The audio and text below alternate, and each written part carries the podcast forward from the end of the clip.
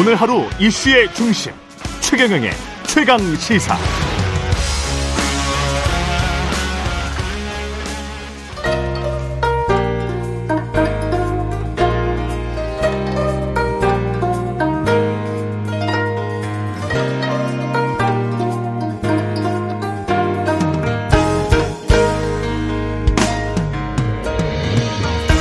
네, 최근의 최강시사 추석 맞아서 특별한 시간 마련하고 있는데요. 오늘 이, 삼부에서는 이천이십삼 년 올해 화제의 국제 문화 이슈 짚어보겠습니다. 국제와 문화, 뉴스톱 김준일 수석 에디터, 케이비에스 박대기 기자와 함께하는 최경영의 최강시사 추석 연휴 특집, 추석엔 뭐다? 추석엔 일대기다.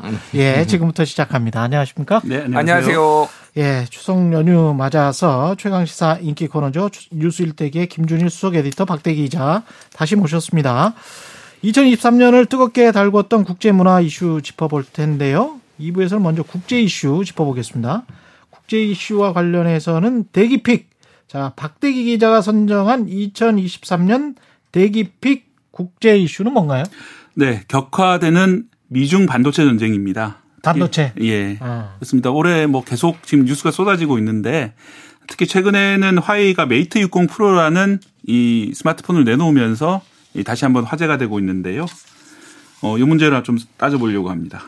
요게 반도체 관련해서는 하실 말들이 굉장히 많을 것 같은데, 음, 지금 네. 상황이 어떤 상황인지 지금 현재까지 좀 정리를 좀 해 주십시오. 네, 화웨이가 네. 이제 지난달 메이트 육십 프로를 내놨고요. 음. 이 안에 칠 나노 칩이 들어있다는 게 이제 밝혀졌는데, 뜯어보니까 예, 그동안 이제 칠 나노 칩을 중국 내에서 제조 못하는 걸로 돼 있었거든요. 예. 왜냐하면은 이 첨단 반도체 설비 이유브이 설비가 필요한데 이 네덜란드에 있는 회사만 만들 수가 있는데 음. 예, 중국으로 수출이 통제돼 있는 상황입니다. 이게 또 몰래 들어갈 만큼 작은 장비가 아니라 뭐 집채만한 그런 거대한 장비이고 뭐 대당 가격이 뭐 수천억 원에 이르기 때문에 그렇죠. 아마 몰래 들어가지는 못했을 텐데 어떻게 만들었을까? 뭐 중국의 기술이 그 정도로 뛰어나단 말인가? 여러 가지 얘기들이 나오고 있는 상황인데 음.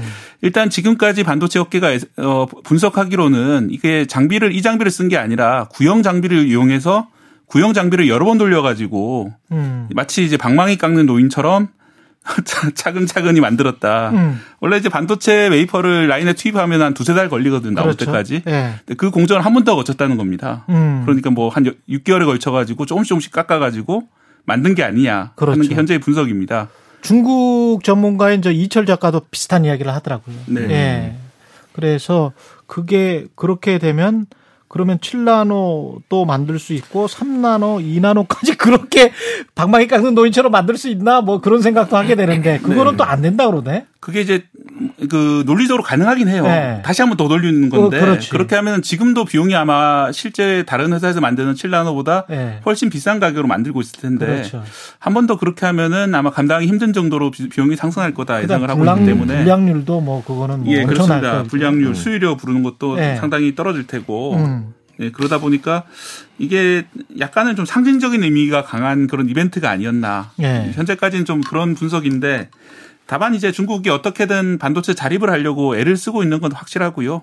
뭐 이번 사태가 이제 그걸 통해서 자기들 어떤 사기를 앙양시키는 그런 효과는 거뒀다 이렇게 평가가 되고 있습니다. 이거를 어. 제가 이제 삼성전자에 다니는 음. 이제 친구한테 좀 물어봤어요. 물어봤어요? 제가 어. 이게 잘 모르니까 네. 저는 뭐 이쪽에 전문가가 아니니까. 그러니까 일단은 대단하다 중국 애들. 아까 얘기했듯이 이게 이게 방식이 그러니까 이 그 기계를 들여와서 했을 리는 없다. 그 네덜란드의 이제 그 회사가 만든 건데 그게 그런 거랍니다. 그러니까 이게 빛을 이렇게 쏘, 쏴서 그렇죠. 이거를 이제 이렇게 만드는 거잖아요. 이제 그런데 이 빛이 파동이 있대요. 파동이 있어가지고 이게 미세하게 여기에 이제 반도체를 찍어낼 때 이게 이게 오차가 생긴다라는 거예요. 근데 그거를 잡아내는 게 그 기, 그 기계라고 하는 거예요. 그러니까 네덜란드 예. 그 회사에서 만든 기계라는 건데 그게 없으면 어떻게 해야 되느냐. 계속 아까 방망이 깎는 노인이 되게 적절한 게 계속 깎는답니다. 이게. 그러니까 칼질을 예를 들면 칼이 칼날이 잘 들면은 네. 칼이 날이 서 있으면은 이제 물을 자를 때 한 번에 쫙 자르면 되잖아요. 근데 예. 말끔하게 깎이잖아요. 근데 예. 이거를 칼질을 한 백 번 정도 하는 거예요. 뭉툭한 아. 걸로. 그런데 이게 매끈하게 깎인 것처럼 보이게 만드는 한 아. 칼이 잘 잘 드는 칼로 자른 것처럼. 그러니까 얼마나 많이 카이지를 했는지는 이제 알 수가 있는 거니까 이게 예. 그래서 양산을 하기에는 문제가 있다. 그렇겠지. 예, 예, 예. 예. 그 이제 얘기가 나오더라고요. 예. 그 외신 보도를 보면 성룡도 음. 이폰을 못 구했다. 화이 메이트 이공 그런 기사가 음. 나오는데 뭐 그게 이제 그만큼 인기가 있다 이런 해서 기사가 나온 건데 사실 그 내막을 알고 보면은 공급이 딸린다. 예, 공급량이 아마 부족했을 거다. 음. 예, 그래서 아직 충분한 양을 못 만들고 있는 것은 결국은 이제 생산비가 많이 들고 아까 음. 말씀드린 것처럼 공정이 복잡해서 그런 게 아닌가 이런 분석이 나오고 있는 중입니다. 우리 정부나 반도체 기업들은 지금 이렇게 되면 이게 잘못하면 이제 궁죽통이라고 궁하면 또 통한다. 네. 그래서 우리가 과거에 이제 불화수소 일본으로부터 수, 수출 규제 당했을 때 네. 그때 이제 불화수소를 만들어냈단 말이죠. 네. 그럼 이 사람들도 뭐 과거에 뭐 위성도 쏴올리고 그랬던 사람들인데 그 녹록하지는 않을 거란 말이에요. 네, 언젠가는 말씀하신 네. 것처럼 아마 이제 기술 자립으로 중국도 갈 텐데 네. 다만 이제 그 시간은 좀 많이 걸릴 것 같습니다. 이유브이 음. 장비 같은 경우에는 네덜란드 에이에스엠엘만 만들 수 있고 음. 거기 이제 광학 기술이나 레이저 기술 같은 것들을 뭐 쉽사리 따라할 수는 없기 때문에 네. 아마도 뭐 자기들이 이제 뭐 그 스파이를 이용하지 않고 정상적으로 개발한다면 한 이십 년 정도 걸리지 않겠냐. 아. 십오 년에서 이십 년 정도 걸릴 거라고 예상을 하고 있는데.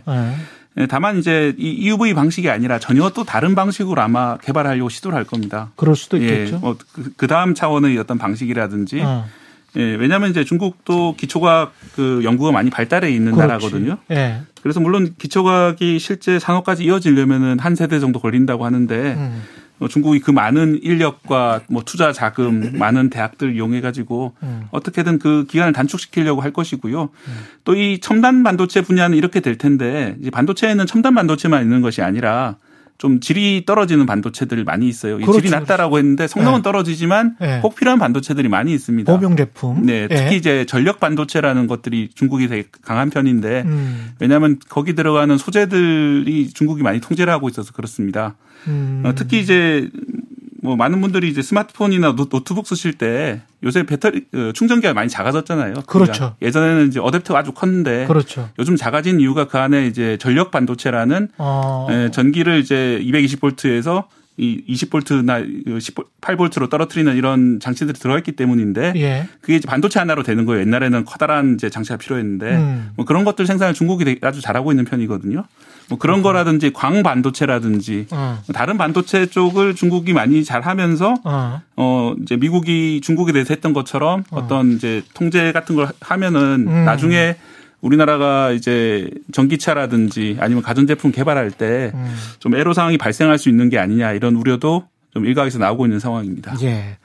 그리고 준일픽으로 한번 넘어가 보겠습니다. 국제 이슈 이천이십삼 국제 이슈 준일픽.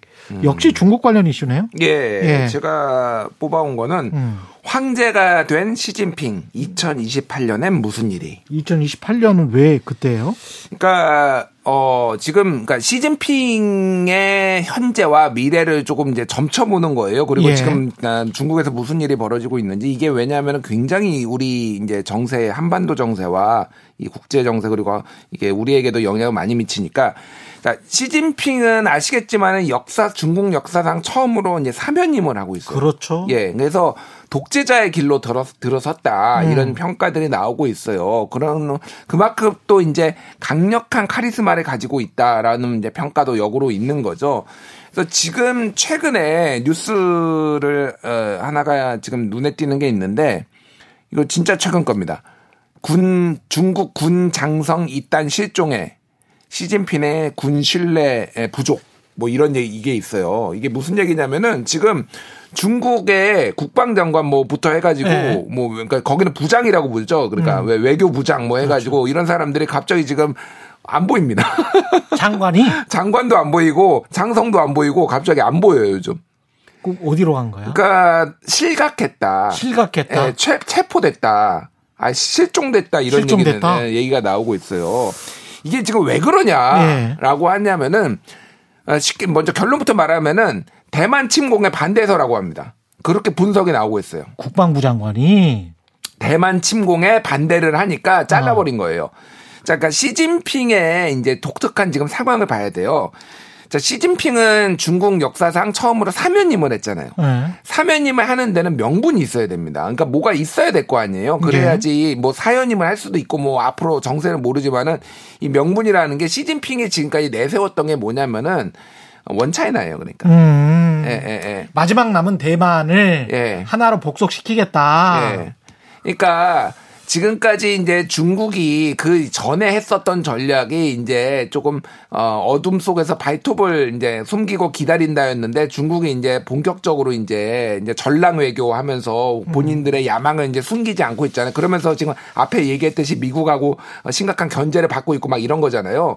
근데 중국이 가장 지금 그러니까 대륙에서 가장 중요시하는 거는 결국은 제국주의 때문에 우리 이 대륙이 불, 부, 이제 그러니까 민족이 이제 분리가 된 거죠. 그러니까 분열이 됐는데 이거를 통일하는 것이 가장 큰 어떤 모든 제국주의의 열강들의 어떤 그런 아픔을 그러니까 우리의 아픔을 딛고 일어서는 상징적인 거라. 그러니까 이게 그래서 대만을 무조건 통일해야 되는 겁니다. 근데 시진핑이 내세운 거는 원차이나고 결국은 시진핑이 임기 안에 대만을 칠 것이다. 음. 라는 게 전문가들의 얘기가 나오는 거예요. 예. 근데 그래서 이천이십팔 년 초까지거든요. 삼월까지.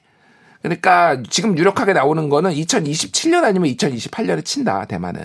음. 이게 나오고 있는데 지금 아까 전에 제가 소개시켜드린 것처럼 지금 중국 장성들이 사라지고 있어요. 그러니까 이거를 반대를 하는 입장들이 너무 강한 거죠. 그러니까 중국군 입장에서는 신중한 거죠. 그러니까 이게 무슨 워게임 같은 게 아니라 그렇지. 실제 가면은 미국이 여기에 개입을 할 것이고 그렇지. 그러면 중국군의 피해가 어마어마할 것이고 음. 이 부분에 있어서 이제 어떻게 할 것이냐에 대해서 군에서는 신중한 입장인데 그러니까 다 이제 다 잘라버리는 지금 이런 상황이에요. 현실적으로 가능할까요? 근데 대만을 침공하는 게. 아, 좀 모르겠습니다. 실제로 이제 미국에서 는 어. 그렇게 많이 보고 있는 것 같고 어. 최근에 이제 그 한미일 이렇게 결속을 시키려고 하는 이유도 이런 가능한 전쟁에 좀 대비해서 미리 근데 그게 사실은 큰일 날 이야기지. 예, 우리가 예, 그렇죠. 지금 북한과 대립하고 있는 네. 대치하고 있는 이런 상황에서 우리가 사실은 대만이면 비행기로 타고 가도 한 다섯 시간은 걸리는데 음, 네.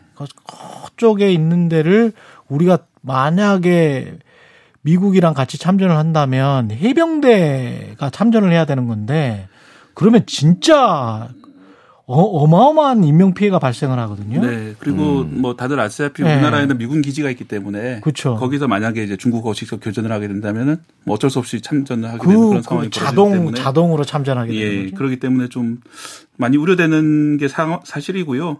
전쟁은 없어야죠, 사실은. 그렇죠. 전쟁이 네. 없어야 되는 게 가장 우선이고 네. 만약에 벌어진다면 이제 우리나라는 북한이라는 위협이 있기 때문에 음. 뭐 그런 점을 갖다 충분히 동맹국들한테 그렇지, 이해시키는, 어필을 해야지. 예, 이해시키는 음. 그런 우리는 우리 한반도를 지켜야 된다. 네. 음. 우리는 군사 뺄 수 없다. 이런 이야기를 해야죠. 그러니까 지금 박대기 네. 기자가 얘기했듯이 여러 가지 시나리오가 나오는데 음. 일단은 네. 주일 미군이 움직일 가능성. 주일 미군이 움직이고 거기에 주한 미군도 연쇄적으로 뭐 이를테면은 그러니까 주일 미군이 빠진 자리를 또 이제 채워야 되는 뭐 이런 건데 지금 윤석열 대통령이 올해 사월 달에 이제 대만해 업 쪽에 힘에 남중국해 여기를 언급하면서 이제 힘에 의한 현상 변경을 반대한다 이렇게 얘기를 했잖아요. 네. 이게 이제 참전 가능성을 좀 높이고 있다. 그리고 음. 지금 한미일 동맹이 강화가 되면서 그런 가능성이 높아졌다라는 거는 부인할 수 없는데 이게 시점이 애매한 게. 이천이십칠 년에 침공할 가능성이 높다라고 나오고 있어요. 물론 이제 언제 전쟁이 뭐 이제 침공할지 안 할지 언제 벌어질지 그렇죠, 모르는데 네. 그때는 정권 이제 바뀌어 있어요. 그러니까. 아. 그러니까 윤석열 정부가 아닐 수도 있어요, 사실. 그리고 그쪽도 바이든이 아닐 수 있어. 음. 아 그러니까요. 네, 미국도 트럼프일 수 있어. 뭐 뒤에 얘기하겠지만 네. 이제 트럼프가 지금 인기가 확 올라가고 있거든요. 아, 그 이야기 나중 나중 그러니까 해야지. 이게 네. 어 이게 어떻게 될지는 알 수 없다. 뭐 이 정도로 보면 될 것들. 어쨌든 음. 지금 시진핑이 독재자의 길로 가고 있다라는 게 그래서 어, 외신의 평가는 심지어는 스탈린의 길에 가고 있다. 스탈린의 길에 예, 가고 있다. 스탈린이 왜냐면은 내부 숙청을 엄청 했거든요. 그렇죠. 본인이 권력 잡은 다음에 그렇죠. 그런 평가까지 지금 나오고 있습니다. 예, 숙청 참 무섭네요. 예, 근데 중국 정치가 그 피는 잘 안 보였었거든요. 숙청을 음. 한다고 하더라도 네. 그 가택연금, 직접, 예, 가택연금이나 네. 다 그런 수준이었잖아요. 네. 그래서 소련 정치하고는 좀 달랐었거든. 그게 공산당 정치를 보면 정치했던 사람들은 좀 아는데 소련은 진짜 사람 주, 죽이고 이제 이랬었는데 정적들을. 음. 근데 중국 정치는 그게 좀 없었는데 그게 좀 무섭네. 무섭게 돼가네요. 시진핑이. 제가 네. 요즘 그 독수전쟁사 예. 소련하고 독일하고 전쟁한 거 그 책을 읽고 있는데 예. 그 소련이 고, 고전했던 이유가 네. 소리, 소련이 그 유능한 장군들을 너무 많이 숙청을 해가지고 이 세대는 전에 많이 숙청을 네. 하면서 아. 예, 그래서 전쟁을 제대로 있었죠. 치를 수가 없을 정도라서 초반에 완전히 소련이 밀렸던 네. 이유 중에 하나가 스탈린의 숙청 때문에 그렇다고. 네. 독재는 하여간 여러모로 경쟁력도 없어요. 예, 경쟁력도 없는 게 독재인 것 같습니다. 예. 최경영의 최강시사 추석 연휴 특집 추석엔 일대기 다 함께 하고 계시는데요. 중국을 둘러싼 국제 정세를 짚어봤는데. 그 다음 대기픽이 있습니다. 이천이십삼 년 국제 이슈. 다음 대기픽은 뭡니까? 이제 다시 미국으로 가보겠습니다. 미국. 중국에서 미국. 예, 예. 바이든 미국 대통령의 재선 가도가 흔들거리고 있습니다. 음. 그리고 트럼프 대통령, 전 대통령이 다시 떠오르고 있는데 미국 대선이 한 해 앞으로 바로 다가온 상황이거든요. 그렇죠. 예. 예, 그래서 이제 올해 말 그리고 내년 초까지 이슈가 계속 이걸로 이어질 것 같습니다. 이천이십사 년 십일월인가 그렇습니다. 네, 십일월입니다. 예. 지금 뭐 많이 앞섭니까? 어, 이제 뭐 조사에 따라 조금씩 다른데 예. 대등하다라는 조사가 있었고 예. 어, 일부 조사에서는 이제 구 퍼센트 포인트 차로 트럼프가 우세하다. 음. 워싱턴 포스트와 에이비씨 방송이 지난 십오일부터 이십일까지 전국 유권자 천육십육 명을 대상으로 조사를 한 거고요. 오차 범위는 플러스 마이너스 삼 점 오 퍼센트인데요. 음. 어, 이게 이제 오십일 퍼센트, 사십이 퍼센트로 트럼프 전 대통령이 앞서 있는 상황입니다. 예. 이 관련해서 지금 그 하나 소개하고 싶은 노래가 있다고요? 네, 그렇습니다. 이제 이게 지금 미국 정가에서 화제가 되고 있는 노래인데 음. 이 빌보드 차트 일 위를 한 곡입니다. 그런데 뭐 소속사도 없고 레이블도 없고 음. 그냥 이제 뭐 혼자서 만든 그야말로 혼자서 만든 노래가 미국에서 인기인데요.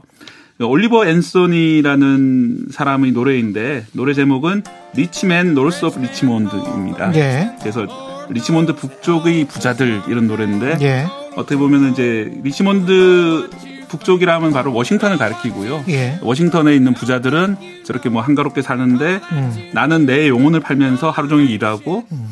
조금 초과근무 수당을 받으면서 이렇게 열심히 실제로 일하면서. 이 사람이 이제 노동자야. 네, 실제로 노동자고. 올리버 앤서니가. 예, 네. 산재 피해자이기도 하고요. 네. 그런 어떤 그 서민의 힘겨운 삶을 노래를 하는 거죠. 그래가지고 대스타가 됐어요. 이미. 네, 그렇습니다. 그래서 빌보드 일 위면은 미국에서는 어마어마한 거거든요. 그렇죠. 예, 그런 걸 하면서 이제 이게 어떻게 보면은 미국 서민들의 현재의 심경을 대변하는 노래다. 음. 그러니까 바이든 현 대통령이 정치를 잘못하게 하고 있는 게 아니냐. 그렇죠. 이런 식으로 해석이 되고 있습니다. 물론 이제 이 사람은 뭐 그렇게까지 그 공화당 지지자는 아닌 것 같은데. 맞아요, 맞아요. 노래 그대로만 이해해달라고 했는데. 포크송인가요? 예, 그렇습니다. 이제. 예. 그런데 이제 반면에 이제 공화당 쪽에서는 많이 이용을 하고 있죠. 어, 많이 이용하고 있더라고요. 예. 왜 이렇게 됐냐 하면은 음. 실제로 미국 사람들이 이제 잘 사는 사람들은 되게 잘 살게 됐어요. 코로나를 거치면서. 그렇죠. 어, 월급도 많이 오르고 빅테크 기업들이 음. 정말 잘 나가고 있잖아요.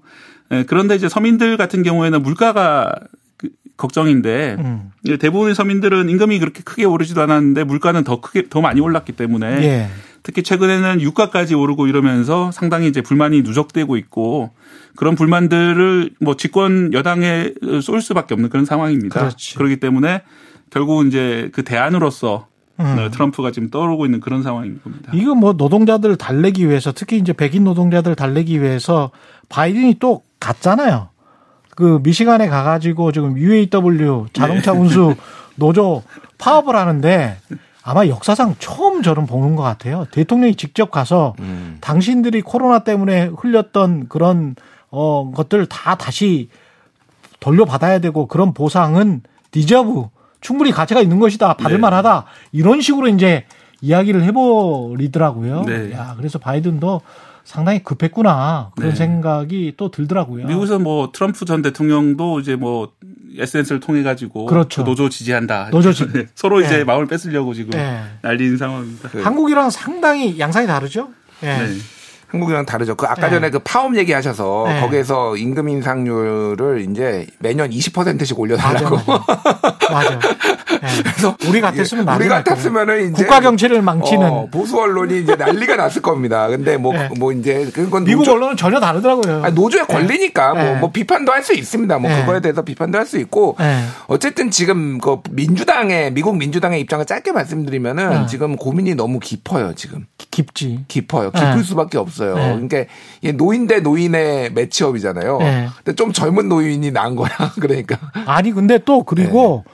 젊어 보여, 트럼프가. 트럼프가 젊어 보이죠. 훨씬 젊어 보여. 예, 예, 예. 예. 그게, 그러니까 나이 차이가 좀 있고요, 실제. 예. 나이 차이가 좀 있는 것도 맞고, 지금 어쨌든 고령이 이제 팔십 세가 넘은 사람들은 미국의 이제 이 고령 정치, 이제 나이든 정치인들이 너무 많아요. 음. 그러니까 심지어는 좀 제발 좀 은퇴 좀 하자. 그렇지, 이런 그렇지. 이제 캠페인이 있을 정도로 팔십 세 넘는 사람들이 이게, 그러니까 식별도 안 되는, 그러니까 글도 못 읽는 정도의 이제 고령 그렇지. 정치인들이 너무 많으니까 예. 이게 좀 반감들이 생기고 있어요. 그러니까 이게 네. 어떤 정치 엘리트들이라고 이제 인정받고 존중받아왔던 것도 있지만은 음. 좀 세대 교체 바람이 이제 부는 부는데 이쪽은 어쨌든 트럼프가 매치업이면 이쪽은 더 젊은 사람을 사실 내세워야 되는데 그게 이제 현직 대통령이다 보니까 안 되는 부분들이 있어서 정권은 바뀔 가능성이 있다. 근데 그러면은 어 한국한테 어떻게 되는 한국은 윤석열 대통령과 트럼프 대통령의 매, 그 궁합은 어떨 것인가가 네. 저게 음. 팝콘 가게입니다 개인적으로.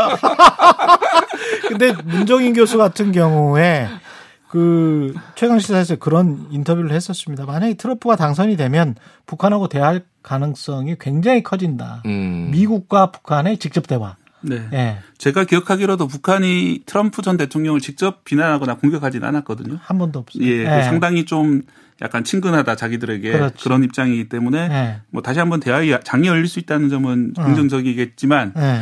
우리나라의 정부 이제 아까 스텝이 그러면 약간 꼬일 수가 있는 거죠. 스텝이 완전히 꼬이지. 예, 그래서 자유가치 동맹 이게 완전히 꼬여버리죠. 예, 특히 예. 이제 한미일 정상이 최근에 만났습니다만 그 일본의 이제 기시다 후미오 수상 같은 경우도 상당히 좀 지지율이 떨어져 있는 상황이거든요. 그렇죠. 그래서 네. 그쪽도 언제 또 뭐 음. 다른 사람으로 바뀔지 모르고 그런 상황이기 때문에 음.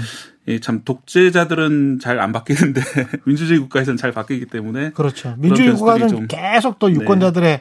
마음을 염두에 둬야 되고 네. 네, 유권자들의 마음은 또 경제 상황이나 여러 상황 때문에 더 바뀌는 게 사실이고.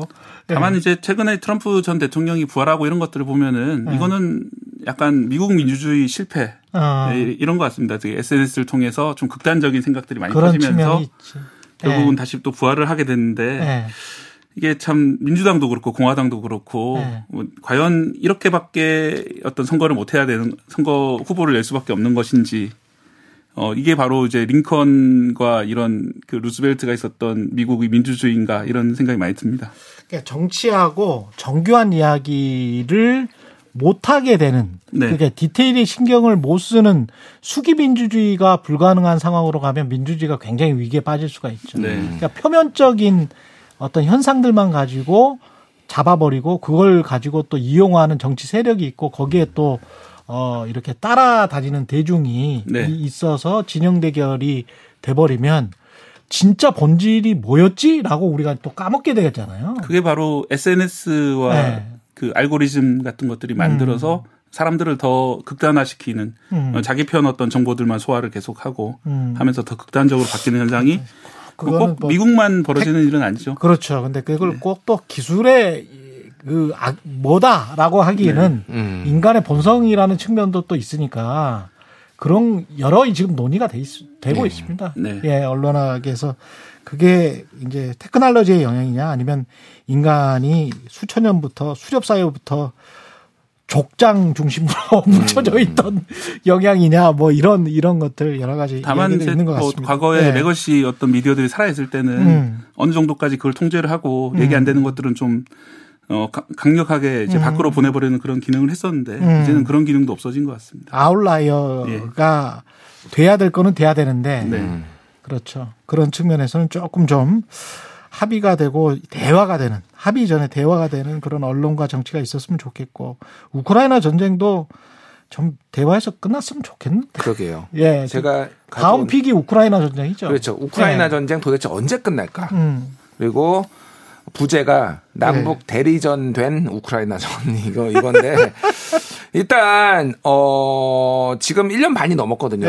어 이제 이제 도대체 언제 끝날 것인가 이거에 대해서 어 한국하고 유독 이제 우크라이나 러시아 우크라이나 전쟁이 이제 좀 인연과 이게 연결고리가 많은 게 이게 한국 전쟁처럼 될 것 같다라는 음. 이제 전문가들의 분석이 계속 나오고 있어요. 예. 무슨 얘기냐면은 한국 전쟁이 삼 년간 이어졌거든요. 그랬죠. 그러니까 초반에는 굉장히 격렬하게 이제 싸우다가 예. 뒤로 갈수록 이제 소위 말해서 고지전, 음. 그래서 땅 땅 따먹기 음. 뭐 이렇게 해서 이제 무의미하게 이제 갈아 넣기 소위 말해서 병력 갈아 넣기 이제 예. 다 이게 지금 지금 진행되고 있다. 그래서 거의 비슷한 지점에서 왔다 갔다 하면서. 예, 왔다 갔다 하면서 한, 한 일 인치 더 뺏어오기 뭐 이런 거 하면서 사람은 죽고. 음. 지금 이제 그래서 한동안 이제 러시아가 세게 치고 들어왔다가 우크라이나에서 반격한다 막 이렇게 막 나오면서 막 대서특필됐잖아요. 거의 이제 근데 별로 의미가 없다. 지금 공격. 우크라이나가 뭐 굉장히 전황을 좀 스스로 부풀린 부분이 있는 거예요. 맞아. 예, 네. 그래서 러시아에 거의 타격이 없다라는 거예요, 지금. 그래서 지금 이제 요거를 끝낼 수 있는 방법은 국제사회가 개입을 해가지고 이제 우리나라처럼 종전이 아니라 휴전협정, 한국처럼 음. 이럴 가능성이 이제 상당히 높아졌다라는 건데, 문제는 이제 이게 곳곳에 지금 러시아, 러시아도 문제가 많은데 우크라이나 같은 경우에도 최근에 국방부 장관이 경질이 됐어요. 그러니까 부패해가지고 경질이 그렇죠. 됐다라고 합니다. 그래서 지금 국제사회에서 각종 원조가 들어오고 있잖아요. 네. 이거를 엄청 해먹는다라는 거예요. 음. 지금 이게 한국 전쟁 때도 이게 비슷했거든요. 그랬죠. 한국도 그랬거든요. 네. 그러니까 이게 굉장히 흡사하게 이제 가고 있는 거고. 그리고 거기에 이제 미국 유권자들은 반응을 하고 있고, 그렇죠. 좀 분노를 하는 사람들이 생겨나고 있습니다. 그러니까 이게 이제 전쟁이 길어지는 것에 대한 피로감도 있고, 음. 그리고 이 젤렌스키 대통령에 대한 평가가 굉장히 나빠지고 있어요. 지금. 그렇습니다. 예, 그래서 우크라이나 국 국민 여론조사가 있었거든요. 음. 우크라이나의 일코쿠리체프 민주주의 이니셔티브, 이니셔티브 재단이 이제 음. 지난 칠월과 팔월에 두 번에 걸쳐 국민 여론조사를 했는데, 지금 칠십팔 퍼센트가 이 부패 고리의 정점에 젤렌스키가 있다고 답을 한 거예요. 아. 그러니까 이 정도면은 이제 굉장히 거의 이제 불신임을 받고 있다라는 이런 상황인데. 곧 있으면 선거 있지 않아요? 여기? 예, 지금 대선 치르라고 하는 건데, 젤렌스키 입장은 지금 계엄이니까 아. 이거 정상적으로 치를 수 없다라는 건데, 서방 국가에서 야 무슨 소리야? 선거해. 선거해 이렇게 지금 압력을 놓고, 야 그런 식으로 하면 우리 지원 안 해줄 거야? 이렇게 지금 나오고 있는 거예요. 그렇구나. 그래서 지금 젤렌스키가 교체될 가능성까지도 얘기가 나오고 있어요. 뭐 그거 가능성 높지는 않은데. 그렇구나. 이게 그럼 이제 전쟁 양상이 어떻게 될지 모르고, 그렇게 어. 되면은 이게 어느 정도 땅을 내주면서 크림반도라든지 내주면서 휴전협정 뭐 이런 어. 식으로 갈 가능성이 올해는 힘들어도 내년 상반기에 이어질 수 있다. 예. 여기서 김준일 에디터의 추천곡 혜은이의 새벽비. 예. 혜은이의 새벽비는 왜 추천하셨어요? 일단 제가 혜은이 씨를 좋아하고요. 예. 어, 혜은이 씨 요 혜, 혜은이 선생님이라고 해요. 혜은이 예. 혜은이 누나 좋아합니다.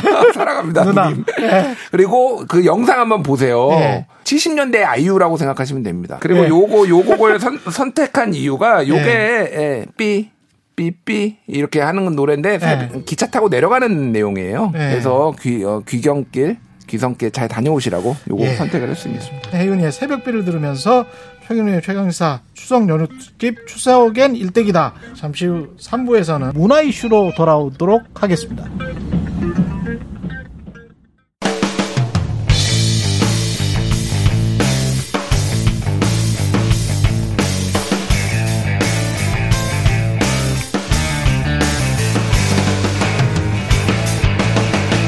최경영의 최강시사.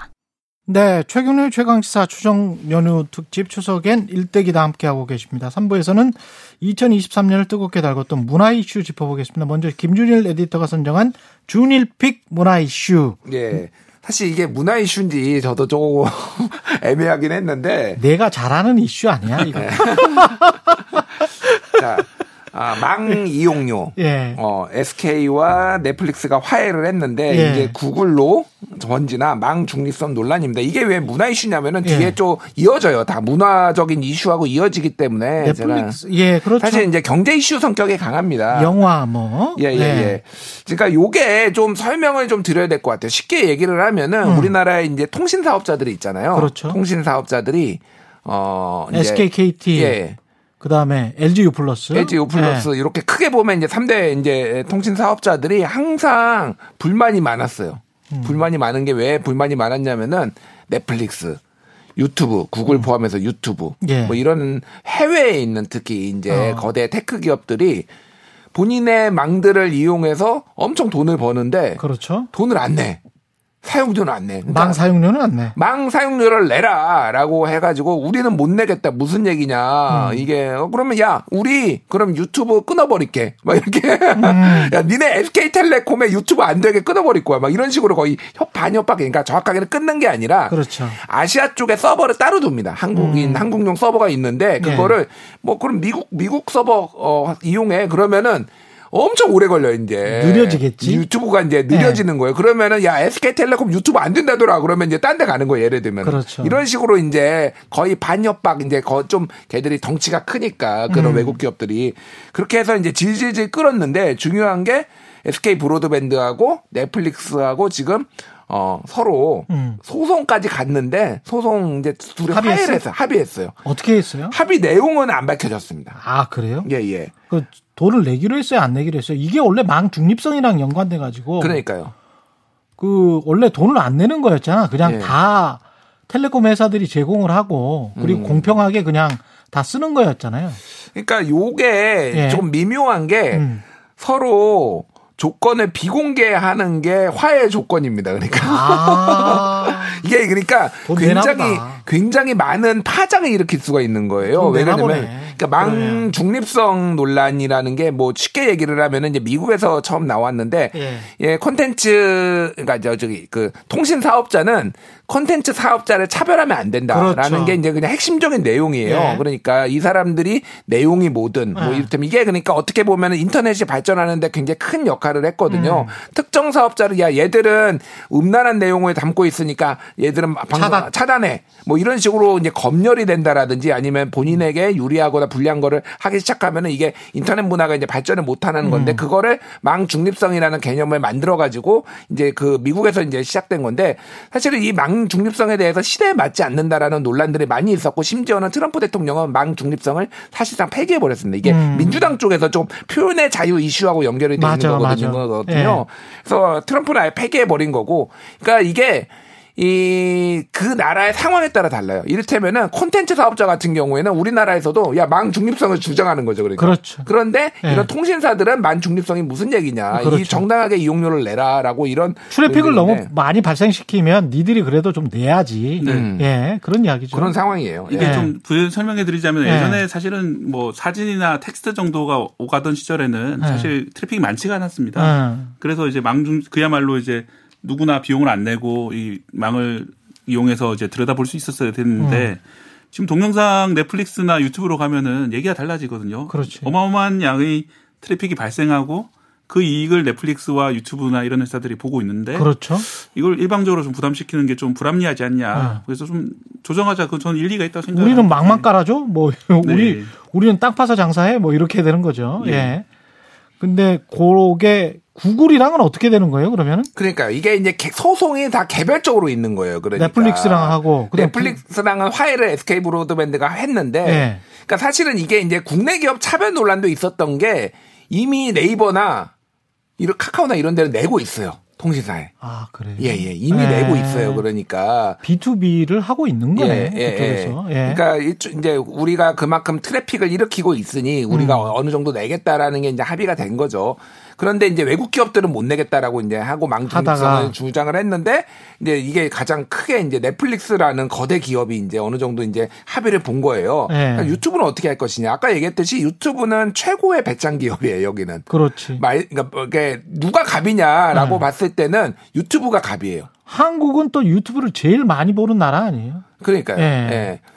그러니까 이게 그래서 앞으로 이제 관전 포인트는 유튜브가 구글이 만약에 돈을 낼 것인가. 근데 네. 구글의 입장이 어려운 게 뭐냐면은 여기에 내기 시작하면은 다른 나라 다 내야 됩니다. 야, 한국이, 한국에 너희 그렇지. 한국 기업에 내기 시작했잖아. 그러면 유럽 기업들도 다 받아낼 거예요. 그러니까 이게 그래서 이제 이게 좀 장기 소송이 될 가능성이 있다. 그리고 음. 절대 유, 구글은 포기하지 않을 것이다. 뭐 이런 음. 이제 전망들이 나오고 있습니다. 박대기 기자는 어떻게 해서?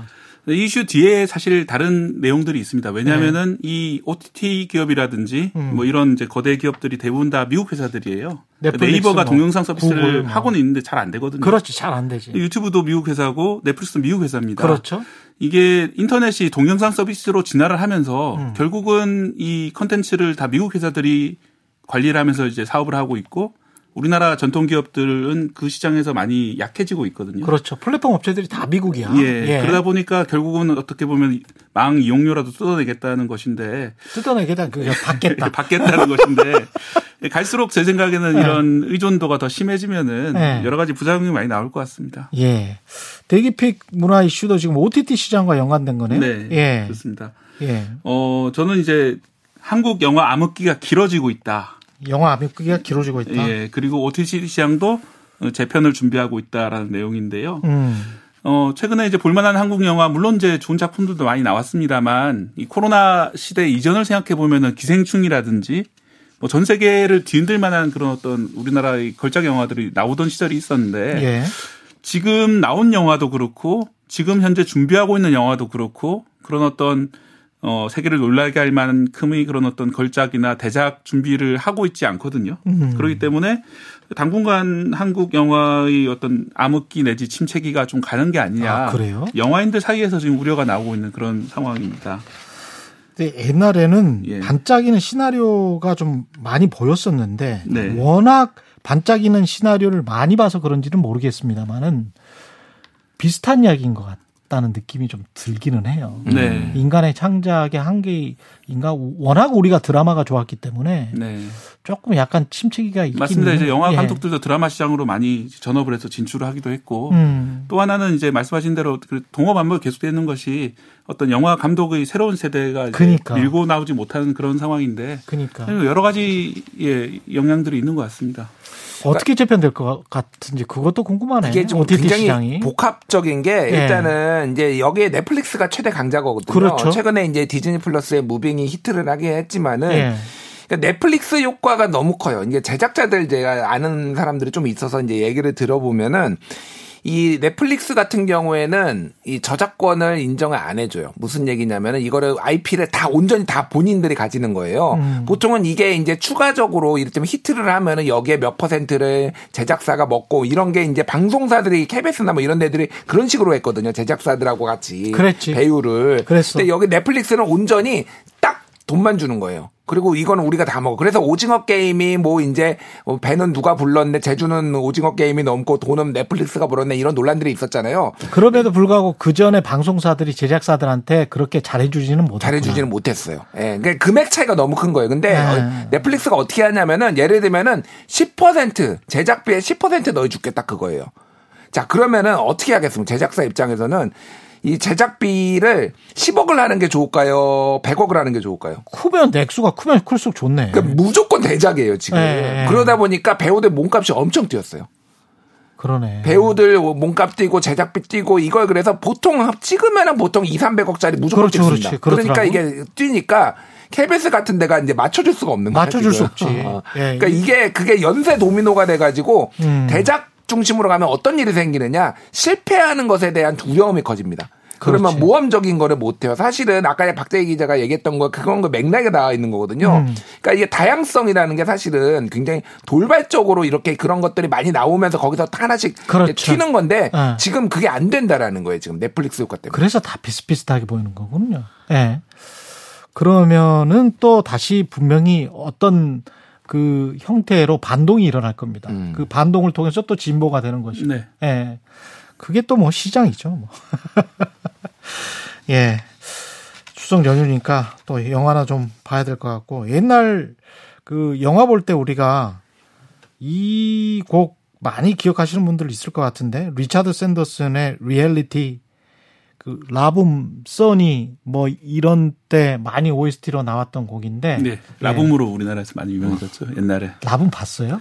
어 보진 못하고 했는데 이 예. 곡이 나오는 장면은 워낙 유명해서 예. 이게 그 이어, 헤드폰 헤드폰 끼워주는 그 장면에 나오는 거 아닌가? 나는 그런가? 이제까지 나온 여, 여배우 중에서 소피 마르소처럼 아름답게 에, 나이가 든 여배우는 없다고 봐요. 음. 예. 정말 아름다운 분이시죠. 나의 예. 책받침 여신. 네, 갑자기 소피 마르소가 생각이 납니다. 리차드 샌더슨의 리얼리티를 듣고 다시 문화 이슈 이어가겠습니다. 여러분은 지금 케이비에스 일 라디오 최경영의 최강시사와 함께하고 계십니다.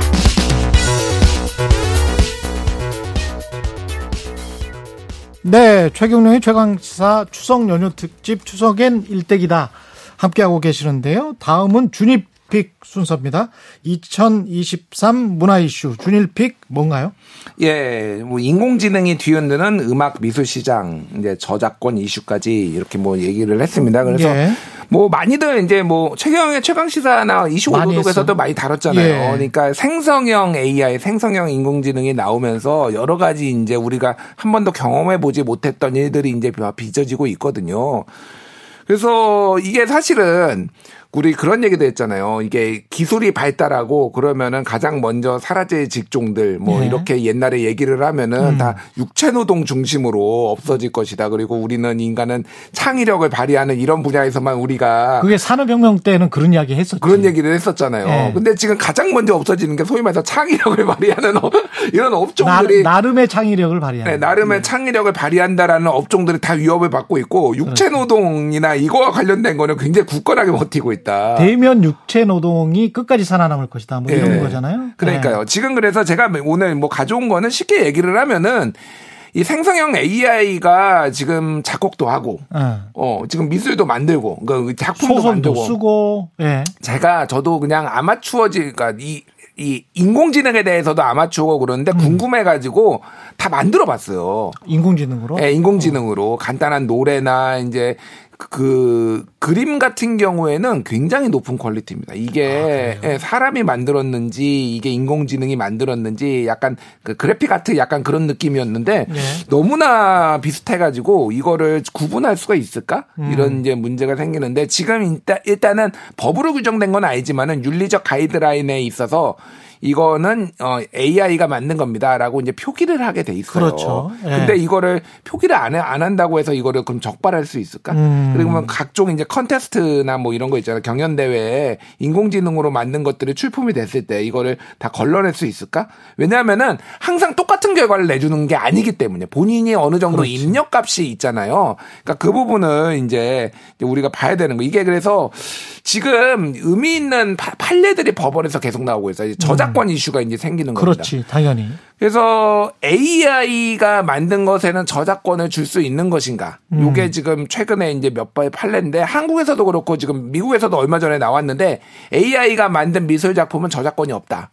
왜냐하면 이게 일종의 이제 사람에게 부여되는 건데. 사람이 만든 게 아니고 예전에 그 판사가 이제 판 판례를 한 게 뭐였냐면은 원숭이가 우연하게 찍은 사진? 사진이 있었어요. 사진기를 어. 카메라 설치해놨는데 원숭이가 가가지고 이렇게 카메라 찍어가지고 요게 원숭이 모양이 찍힌 거예요, 자기들이. 음. 근데 이거를 그 카메라를 설치한 사진 작가가 이거는 내 거다. 이게 막 인터넷에 막 퍼지니까 예. 사용료를 내라라고 했는데 법원에서 이거는 어, 저작권이 없다. 라고 얘기해요. 왜냐면 아. 이거는 원숭이가 한 거다. 사람이 한 게 아니라 예. 이 카메라를 하더라도 이거를 우연에 의해서 이렇게 만들어진 거다라는 거예요. 음. 근데 이제 이런 판례가 나, 나와서 이제 대체적으로 저작권이 없는 건데 여기에서 이슈가 발생을 하는 거예요. 음. 정말 백 퍼센트의 인공지능이 아니라 인간이 한 기여도가 십 퍼센트, 이십 퍼센트 있어. 그럴 수 있어요. 어, 그럼요. 네. 이게 그냥 무조건 다 만들어내는 게 아니거든요. 그렇지. 거기에서도 창의력이 발휘가 되는 거고 도움을 충분히. 받는 거예요. 이게 음. 약간 그 화가들이 예를 들면 아이디어는 내가 내고 그림은 다른 사람이 그려주고. 갑자기 조용남 씨가 생각이 나요. 조용남 씨. 이 작품으로 인정받았잖아요, 심지어. 그렇지, 그거. 그렇죠. 그러니까 이런 부분들이 생기는 거야. 그런 에이아이에 네. 있어서도 그 부분이 지금 이제 앞으로는 굉장히 큰 화두와 저작권 문제에 있어서도 화두가 될 것이다. 음. 네. 박대기 기자도 이게 어떻게 풀리는 게 좋을 것 같습니까? 사실은 지금 사실 미국에서 아까 우리가 네. 자동차 운수회사 노동자들 이야기를 했지만 헐리우드에서도 네, 파업이 배우 작가 파업이 올 상반기 어마어마한 이슈 그랬잖아요. 네. 그 뭐 아직도 그러고 있던데 작가들 같은 경우는 아예 에이아이로 쓴 것은 금지하게 하라. 네. 이게 요구 사항이더라고. 음. 근데 이제 사실 파업에. 예, 챗지피티라든지 네. 이런 에이아이들이 그 어떤 배우는 과정, 학습하는 음. 과정에서 기존 작품들을 봤을 거기 때문에 그럼 기존 작품들이 분명히 나의 저작물인데 그렇지. 그걸로 학습한 에이아이가에 대해서 나는 전혀 이익을 받지 못하는 게 말이 되냐? 말이 안 되지. 예, 그런 논란이 있고 네. 또 최근에 이제 챗지피티 성능이 좀 떨어지고 있다 이런 뉴스들을 보셨을 텐데요. 음. 그 많은 에이아이 전문가들이 의심하고 있는 것은 그 마이크로소프트 측이 기존에 학습시켰던 것을 새로 하고 있는 것이 아니냐. 아. 나중에 저작권 분쟁이 붙을까 봐 저작권 문제가 될 만한 그런 것들을 빼버리고 새로 학습을 시키, 시키면서 성능이 조금씩 떨어지고 있는 게 아니냐. 이런 분석도 있거든요. 만약에 그런 저작권 위배, 그러니까 학습시킬 수 없는 자료를 학습시킨 걸 나중에 드러나게 된다면은 음. 막대한 손해배상을 해야 될 처지가 있기 때문에 음. 뭐 그런 것들은 이제 좀 법적인 조심, 문제를 좀 예. 마이크로소프트가 생각을 하고 있구나. 예, 조심하고 있는 게 아니냐는 분석이 나오고 있습니다. 근데 그렇게 되면 뜨거운 이슈입니다, 이게. 역으로 보면 챗지피티가 습득한 것들은 네. 저작권이 없는 것들이기 때문에 네. 그렇게 생각한다면 저작권이 없는 일반적인 네. 일반적인 이야기들 정도 네. 지적 재산권으로 충분히 보호할 가치가 없다라고 생각되는 것들을 모아놨다면 그게 뭔 의미가 있을까? 뭐 이런 생각도 갑자기 드네. 어 그래도 이제 네. 충분히 많은 수의 다수의 사람들이 이용한 예를 들어 네. 트위터 기록이라든지 네. 네이버 블로그 기록 이런 것들이 아마 학습에 이용됐을 텐데 네. 많은 사람들이 자기가 아는 분야에 대해 조금씩 썼던 조금 것들을 조금 썼는데 일종의 집단 지성처럼 이렇게 해서 나올 텐데 그게 또 얼마나 정확하고 예, 정확성이 떨어지고 아. 그 말씀하신 그런 걸 할루시에이션 환각이라고 부르는데 그렇죠. 부정확한 내용이라든지 네. 좀 재미없는 내용으로 좀 바뀔 가능성도 너 있습니다. 너 있네. 예. 그죠? 요거 짧게 말씀드리면은 예. 지금 그 온라인 신문협회 한국에 그리고 음. 한국의 신문협회 그리고 세계 신문협회 이런 데에서 지금 생성형 에이아이가 마음대로 크롤링 자기네 거 가져가지 못하도록 지금 다 블록하고 있어요. 그렇지. 그리고 심지어 뉴욕타임스는 지금 챗지피티 소송하겠다고 지금 나서는 아, 상황이에요. 그렇지. 왜냐면은 그렇게 나와야 돼. 가장 정확한 정보는 사실은 네. 뉴스에서 나와요. 왜냐면 인간 거를 뺏지 말란 말이야. 기계 쪼리 가. 그리고 지금 네이버도 지금 아. 생성형 에이아이 한국형 만들겠다고 하고 있거든요. 네. 그런데 네이버하고 언론사하고 기존에 이제 협약을 맺었어요. 그래서 연구 목적으로 하는 것은 지, 지불하지 않는다라고 그렇지. 해서 네이버는 이걸 아. 퉁치려고 하고 있는데 언론사들은 무슨 얘기야. 아. 새로 만드는 거면은 돈 내야지. 이렇게 해서 지금 소송전으로 갈 가능성 뭐 이렇게 지금 계속 나오고 있습니다. 예. 그럼 마지막 대기픽이 나왔는데 네. 에스엠 엔터테인먼트를 이수만 회장이 떠났습니까? 예, 그렇습니다. 네. 올해 상반기에 떠났죠. 음. 예, 이수만 대표가 떠난 게 뭐 그렇게 큰 뉴스냐 하실 분도 계실 텐데 네. 사실 이수만 대표는 우리나라 케이팝의 산 역사와 같고 그렇죠. 네. 일각에서는 케이팝의 아버지라고 부를 음. 정도입니다. 이게 물론 이제 뭐 음악가로서 영향도 있지만 음. 무엇보다도 그 기획사라는 형태를 통해 가지고 그랬죠. 에이치오티라든지 네. 그간 수많은 소녀시대라든지 음. 그런 그 스타들을 키워왔기 때문에 음. 또 한국적인 케이팝 분위기를 만든 이 시스템을 만든 사람이 바로 이수만이라는 존재이기 때문에 이수만이 자신의 회사 에스엠도 본인의 이름을 땄을 텐데 네. 그 회사를 떠난 것은 수만. 예. 네. 어떤 한 시대의 종언, 그렇지. 시대의 변화가 아니냐 이런 뉴스로 많이 받아들여졌습니다. 포드가 어셈블리 라인을 만들었잖아요. 네. 그러면서 산업혁명이 일어난 것처럼 네. 사실은 아이돌, 한국적 아이돌이 많은 비판도 받았지만 세계적으로 많은 인기를 끌었는데 그런 어떤 그 시스템, 어렸을 때부터 키워가지고 네. 이렇게 그 시스템을 만든 사람이 이 에스엠인 거잖아요. 네, 그렇습니다. 이제 네. 어렸을 때 키운 시스템도 있지만 음. 또 하나 좀 주목, 음악면에서 주목해 보면은 음. 이 작곡자들, 최근에 나오는 에스엠 그 아이돌들이 작곡자를 보면은 상당히 여러 명이 있고 열 명가량 될 때도 있고. 그렇습니다. 네. 그리고 전 세계에 걸쳐 있어요. 노르웨이 사람, 그 다음에 뭐 엘에이에서 일하는 사람, 협업 시스템. 일본에서 일하는 사람 이런 네. 식으로 어, 각 각지에 이제 근거지가 있어서 아. 각지에 있는 음악인들을 모아서 네트워크를 만들어가지고 아. 한 곡을 만들 때 여러 가지 멜로디를 섞어서 이렇게 만드는 식으로 제작이 되거든요. 아. 그러니까 마치 어떻게 보면은 글로벌 기업의 어떤 제품 제조 시스템처럼 그러네요. 상당히 이제 정교한 시스템이었는데 네. 그래서 이제 이수만 대표가 떠난 다음에 그런 시스템이 계속해서 작동할 것인가 걱정하신 분들이 좀 많이 있는 상황이었고요. 음. 다만 에스엠 측에서는 현재도 그런 협업 관계가 잘 진행되고 있다. 음. 이수만 대표는 떠났지만 에스엠의 회사 가치는 남아있다라고 주장하는데 앞으로 어떤 모습을 보일지 좀 주목이 되는 그런 상황입니다. 지분 정리는 다 됐습니까?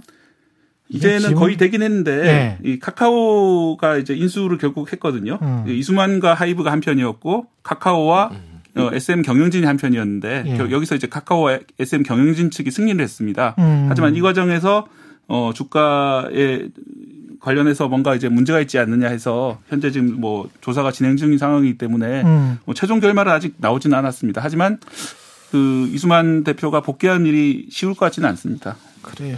예. 더 덧붙이실 말씀 없으면 김준일 대표 뭐 덧붙이실 아, 말씀 없으면 아, 예. 이수만 예. 뭐, 좋아했어요? 아, 그게 아니라 예. 저 고등학교 선배님이라서 아, 그래? 예. 그래서 저희 고등 제가 경복고등학교라는 곳으로 나왔는데 아, 그래서 명문 나왔네. 여기에서 축제를 예. 할 때마다 에스엠에 있는 그룹의 이, 이 그러니까 소속 가수들이 왔어요. 예. 소녀시대, 레드벨벳 뭐 이런 앞으로는 그거 못 보겠네요. 알겠습니다. 예, 여기까지 박대기 기자의 추천곡으로 마무리를 해야 되는데 라이즈의 겟어 기타. 네. 예, 어떤 뜻으로 지금 추천했습니까? 아, 예, 노래도 뭐 괜찮습니다만 예. 이 라이즈라는 그룹이 예. 그 이수만이 떠난 다음에 에스엠에서 새롭게 등장시킨 아, 그룹이, 그렇군요. 예, 그룹이기 때문에 예. 어, 특히 이제 미국 시장을 많이 겨냥, 일본 시장을 겨냥하고 있는 그런 음악인데 미국, 일본. 예, 예. 그래서 이게 앞으로 에스엠과 K-팝 이 어떤 식으로 바뀔 것인지 하나의 음. 좀 흐름을 보여주는 노래인 것 같아서 가장 예. 픽을 했습니다. 예, 뉴스톱 김준일 수석 에디터 케이비에스 박대기 기자였습니다. 고맙습니다. 감사합니다. 감사합니다. 예, 박대기 기자의 추천곡 라이즈의 겟어 기타 들으면서 최경영의 최강시사 마무리하겠습니다. 풍성한 추석 한가위 보내시고요. 저는 월요일 아침에 생방송으로 돌아오겠습니다. 고맙습니다.